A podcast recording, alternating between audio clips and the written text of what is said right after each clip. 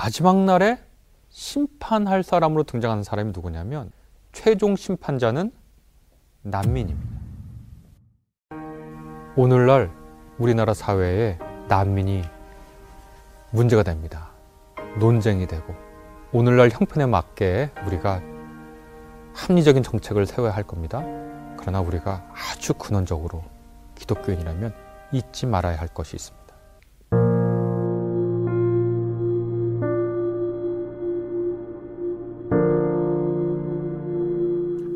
난민을 바라보는 여러 시각들이 있습니다. 한쪽에서는 굉장히 우려하고 불안해하고 또 걱정하죠.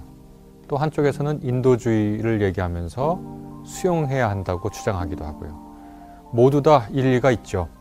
우려하는 분들의 우려를 무시해서는 안 되고 또 인도주의적 입장을 내세우면서 그들을 선대해야 된다, 환영해야 한다라고 말하는 분들의 견해도 우리가 존중하고 깊이 새길 면이 있습니다. 저는 신학자로서 또 성서를 공부한 사람으로서 이런 오늘날의 찬반 이전에 오늘날 윤리적 행동을 하기 이전에 난민은 기독교인들에게 무엇인가? 구약과 신약에서 난민을 무엇이라고 말하는가? 누구라고 말하는가? 이 근본적인 주제를 다루고 싶습니다. 일단 구약 성서에 보면은요. 이스라엘의 출발점이 되는 사건은 출애굽 사건입니다. 출애굽이라고 하는 것은 이집트로부터 탈출한 이야기죠. 히브리인들, 히브리인이라는 말은 어중이 떠중이라는 거거든요. 그냥 별 볼일 없는 사람들, 어, 그런 사람들이 그 안에 아브라함의 후손들도 있었던 거죠. 이들이 고통받고 억압받던 이집트에서 탈출을 합니다. 이건 뭔, 뭔 말이죠? 난민이거든요. 정치적 압박이든 경제적 고통이든 사회적 배척이든 이집트에 살던 히브리인들은 모두 다 이런 것들을 겪었고요.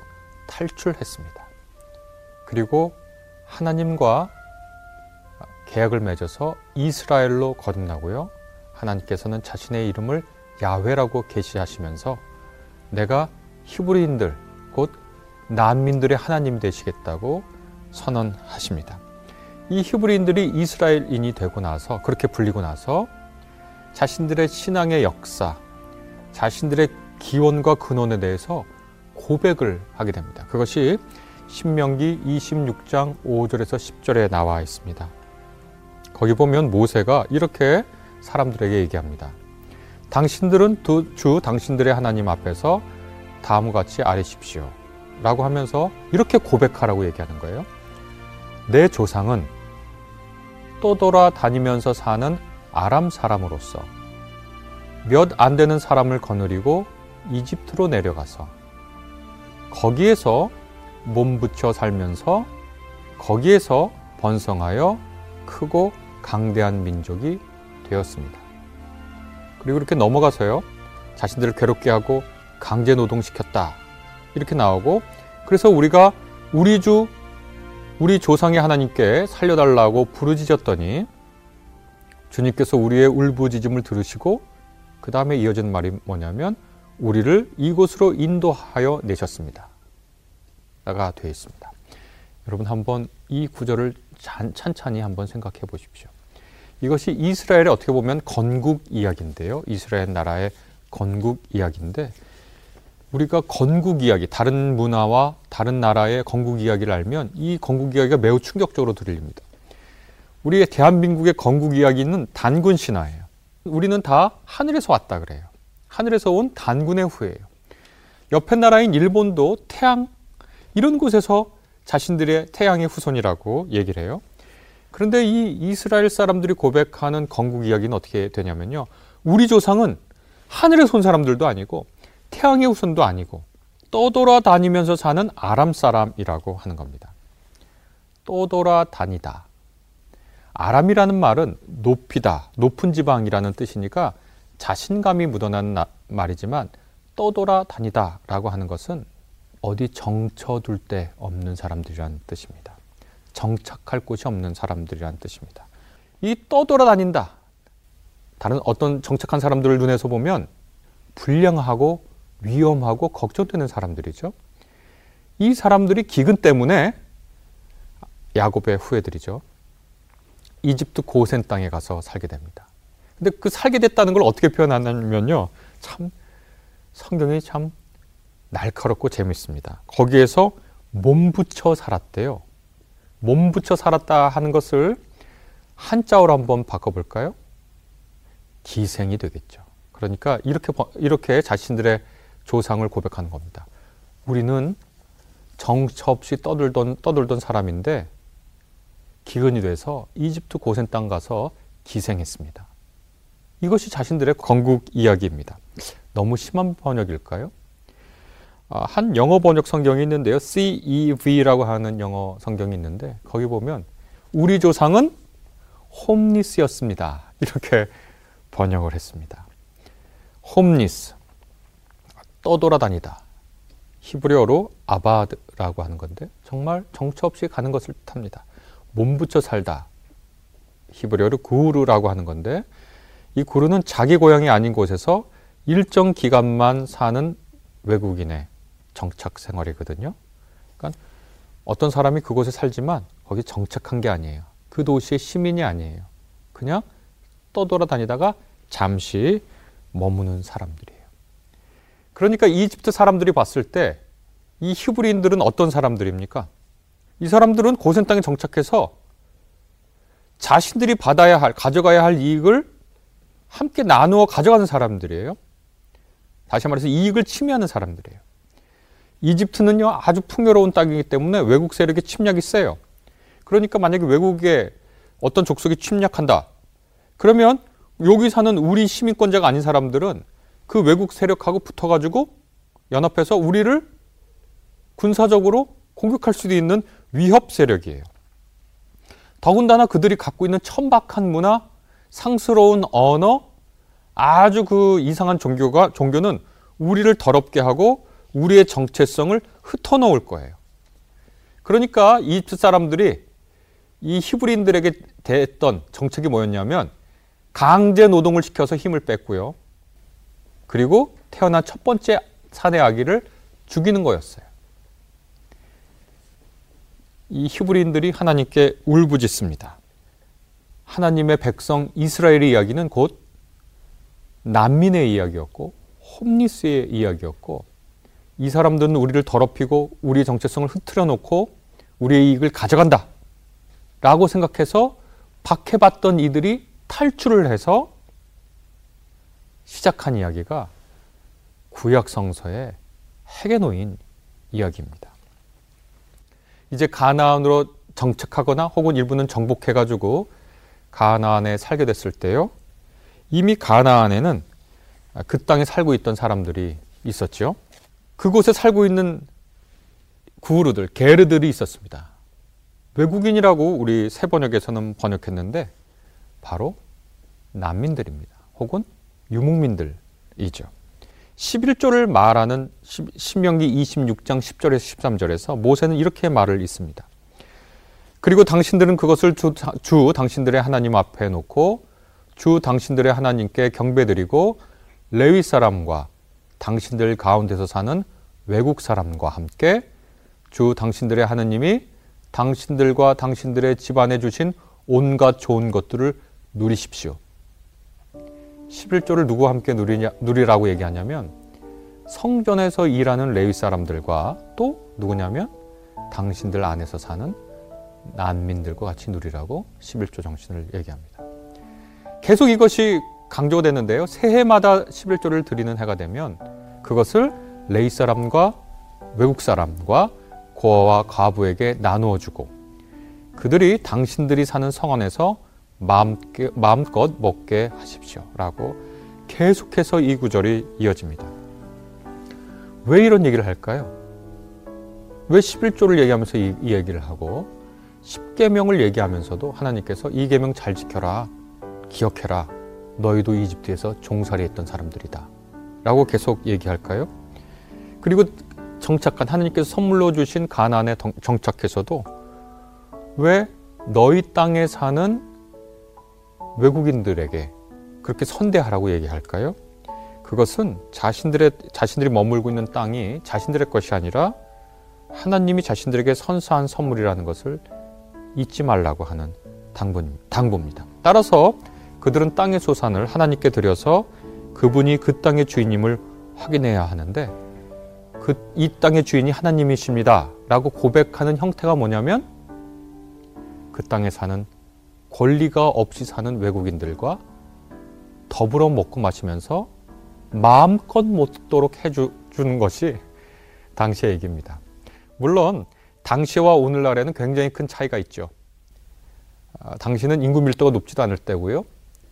또 여러 가지 사회적 제도가 오늘과는 다른 때죠. 그러나 우리는 이것이 하나님의 말씀인 것을 깊이 생각해 봐야 합니다. 신약 성경에 와서는 어떻게, 할, 어떻게 됐을까요? 구약의 중심인물이 모세라면 신약의 중심인물은 말할 것도 없이 예수 그리스도시죠. 예수 그리스도가 태어난 이야기부터 돌아가신 이야기까지 그, 그것이 이제 복음서 핵심 아닙니까? 그 다음에 부활하신 얘기까지 예수님이 태어나셔서 어떤 일을 겪으셨죠?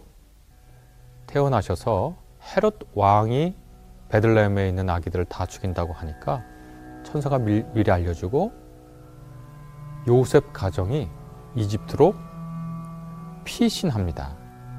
그걸 뭐라고 부르죠? 우리가 피난민이라고 부릅니다. 예수님의 가정은 이집트로 피난한 피난민입니다. 정치적 피난민이죠. 헤롯 대왕이 죽고 나서 다시 유대 땅으로 돌아가지만 베들레헴에 살지 못하고 변방인 갈릴리로 가서 살게 됩니다. 예수님의 생애를 쭉 보면은요, 마태복음서를 특별히 보면 예수님 참 많이 피해 다닙니다. 피해 다녔다라고 하는 것만 해도 마태복음서의 이 장, 사 장, 십이 장, 십사 장, 십오 장 계속해서 예수님께서 피해 다니셨다라고 얘기하고요. 그분은 또 길 위에서 사셨어요. 여우도 굴이 있고 하늘을 나는 새도 보금자리는 있지만 인자는 머리 둘 곳이 없다. 이렇게 얘기하셨잖아요. 자발적인 방랑이었을까요? 물론 그럴 수도 있지만 예수님은 머리 둘 곳이 없이 우리 아까 얘기했던 구약의 그 용어를 빌리면 홈리스처럼 사셨던 거죠. 새벽 인력시장에서 고용주를 기다리며 마음 졸였던 경험이 없는 분이 어떻게 포도원 품꾼의 비유 같은 것을 들면서 일용 잡급 노동자, 이른바 새벽마다 거처, 정처 없이 떠도는 노동자의 삶을 잘 말씀할 수가 있었을까요? 예수님이 마주했던 모든 사람들, 마가복음 육 장 삼십사 절에 보면 그들이 마치 목자 없는 양과 같으므로 그들을 불쌍히 여기셨다 이렇게 되어 있고요. 마, 마태복음 십사 장 십삼 절에 보면 무리가 여러 동네에서 몰려나와서 걸어서 예수를 따라왔다 이렇게 되어 있는데 예수께서는 그들을 보시고 광야에서 헤매는 무리처럼 보셨습니다. 지도자 없이 이리저리 방랑하는 사람들로 보이신 거죠. 그, 그곳에서 예수께서 오병이어의 기적을 베푸시고 무리들을 먹이셨죠. 사람들이 그분을 모셔다가 왕으로 삼으려고 하셨지만 예수님께서 거절하셨죠. 그리고 마태복음 이십오 장부터 이십오 장 삼십일 절 사십육 절을 보면 예수께서 우리가 왕처럼 대해야 할 존재들이 어떤 존재인지를 말씀하시거든요. 오늘날 사회는 입법, 사법, 행정이 분리되어 있지만 고대 사회는 입법, 사법, 행정하는 사람이 딱 한 명입니다. 왕이거든요. 심판자가 누구냐면 왕인 거예요. 예수께서 말씀하신 제가 아까 거명한 마태복음 이십오 장 삼십일 절에서 사십육 절을 보면 마지막 날에 심판할 사람으로 등장하는 사람이 누구냐면 이 땅에서 지도자, 정말 통치자가 아니라 줄인 사람, 목마른 사람, 나그네, 권리 없는 거주자나 불법 체류자를 뜻하거든요. 헐벗은 사람, 병든 사람, 감옥에 갇힌 사람, 이 사람에게 어떻게 했는지가 바로 예수님께 한 것이라고 얘기합니다. 다시 말해서 최종 심판자는 난민입니다. 예수께서는 기적의 통치자를 구하지 말고 음식을 나누고 물을 주며 잠자리를 제공하고 입혀주고 돌봐주고 감옥을 방문하여 지극히 보잘것없는 사람의 심판을 받을 준비를 하라고 그 비유에서 우리에게 얘기합니다. 바로 난민이 최후의 심판자로서 그들에게 무엇을 했는가로 사람들의 최종 운명이 결정될 거다. 이렇게 마태복음서 이십오 장은 얘기합니다. 바울은 어떻게 얘기할까요? 바울은 신앙인들은 하늘의 시민권자라고 얘기하거든요. 하늘의 시민권이 있다라고 얘기하면서 바울은 자신이 갖고 있는 다소시의 시민권이나 로마시의 시민권을 상대화했습니다. 기독교인들은 하늘의 시민권이 있는 사람들이다라고 빌립보서 삼 장에서 얘기를 합니다. 그러니까 우리가 이 땅을 살고 있는 것은 하늘 시민권자로서 이 땅에서 잠시 몸부쳐 살면서 하나님의 뜻을 실행하고 사는 거죠. 어떻게 보면 거대한 난민의식, 위대한 난민의식을 갖고 있는 겁니다. 우리나라 역사를 한번 생각해 봅시다. 대한민국의 헌법에 따르면 대한민국 정부의 정통성은 대한민국 임시정부에 있다고 합니다. 임시정부는 어디에 있었습니까? 중국에 있었습니다. 난민들이 세운 정부죠. 대한민국을 세운 훌륭한 분들이 많은데 적지 않은 분들이 지금 이북에서 내려온 분들이죠. 그 시쳇말로 예전에는 삼팔다라지라고 불렀죠. 난민들이었습니다. 십계명에서 하나님께서 말씀하십니다. 너희가 이집트에서 종살이했다는 거 잊지 말아라. 신약성서에서 예수님께서 말씀하십니다. 예수님 스스로 난민이셨고 바로 최후의 심판자는 왕이 아니라 지금 우리 눈에 볼 때 헐벗고 굶주리고 집이 없어 돌아다니는 감옥에 갇힌 그들이다. 바울은 얘기합니다. 우리는 하늘 시민권자라고, 이 땅은 나그네처럼 사는 거라고. 실제로 우리 대한민국의 역사를 봐도 난민이 세운 정부의 정통성을 두고 있는 정부입니다. 나라죠. 그리고 한국전쟁이라는 비극을 겪을 때 수많은 난민이 탄생했고 이게 한국, 한국전쟁에서 발생한 난민을 인도, 또 브라질 이런 곳에서 받아주었죠. 오늘날 우리나라 사회에 난민이 문제가 됩니다. 논쟁이 되고 오늘날 형편에 맞게 우리가 합리적인 정책을 세워야 할 겁니다. 그러나 우리가 아주 근원적으로 기독교인이라면 잊지 말아야 할 것이 있습니다. 그것은 성서가 난민에 대해서 알려주고 있는 사실입니다.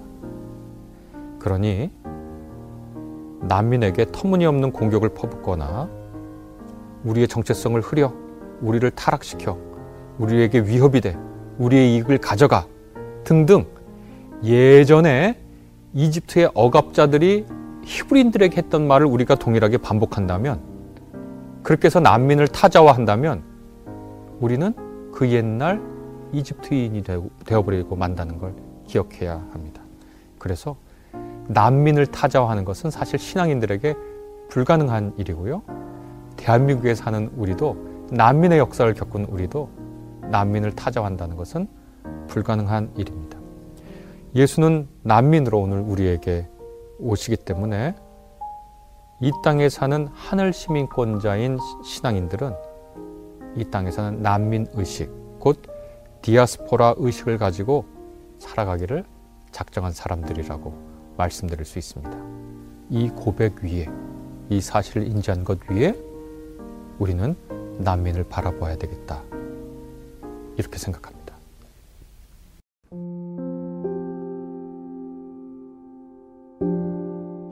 대단히 당연한 말씀이죠. 왜냐하면 우리가 심지어 반려견을 들일 때도 우리 상황이 적절한지를 살피고 우리 상황에 맞는 반려견을 들이죠. 또 입양을 할 때도 우리가 우리의 성품을 잘 살펴서 입양할 수 있는 처지와 환경을 고려하죠.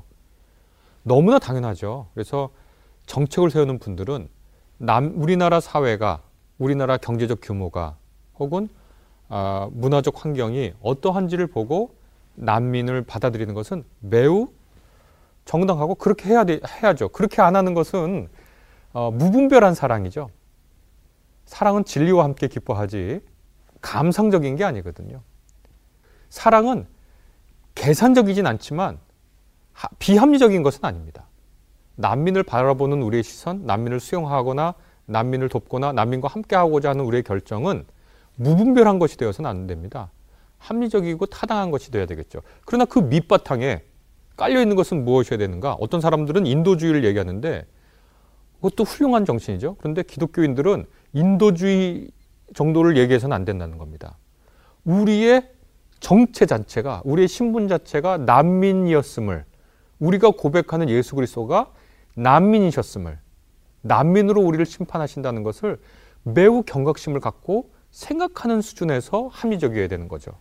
그러니까 아, 불쌍히 안 됐어, 도와야지 하는 정도의 수준을, 그런 생각을 비기독교인이 갖는 것은 훌륭한 일이고 우리도 그것을, 기독교인도 가져야 되지만 동시에 기독교인은 난민이 바로 우리의 정체성이고 우리의 신앙 고백의 대상이었고 또 구약 성서에 나온 히브리인과 이스라엘 사람들의 핵심 정체에 놓였다는 걸 아, 알아야 됩니다. 그래서 조금 조금 형식적인 말로 하자면 난민은 우리의 존재론적 성격입니다. 우리 존재 아주 깊은 곳에 우리가 난민입니다. 우리가 난민으로서 다른 난민을 대하는 거지, 우리는 정착민이고 우리는 권리를 다 갖고 우리는 깨끗하고 우리는 성숙하고 우리는 훌륭한 교양인으로서 부유한 사람으로서 난민에 대해서 선대하고 그들을 에, 인도주의 시각에서 보는 게 아니라 먼저 정착한 난민으로서 다른 난민을 바라보는 시선을 가져야 한다. 기독교인의 신앙 고백이다. 그렇게 말씀드릴 수 있습니다.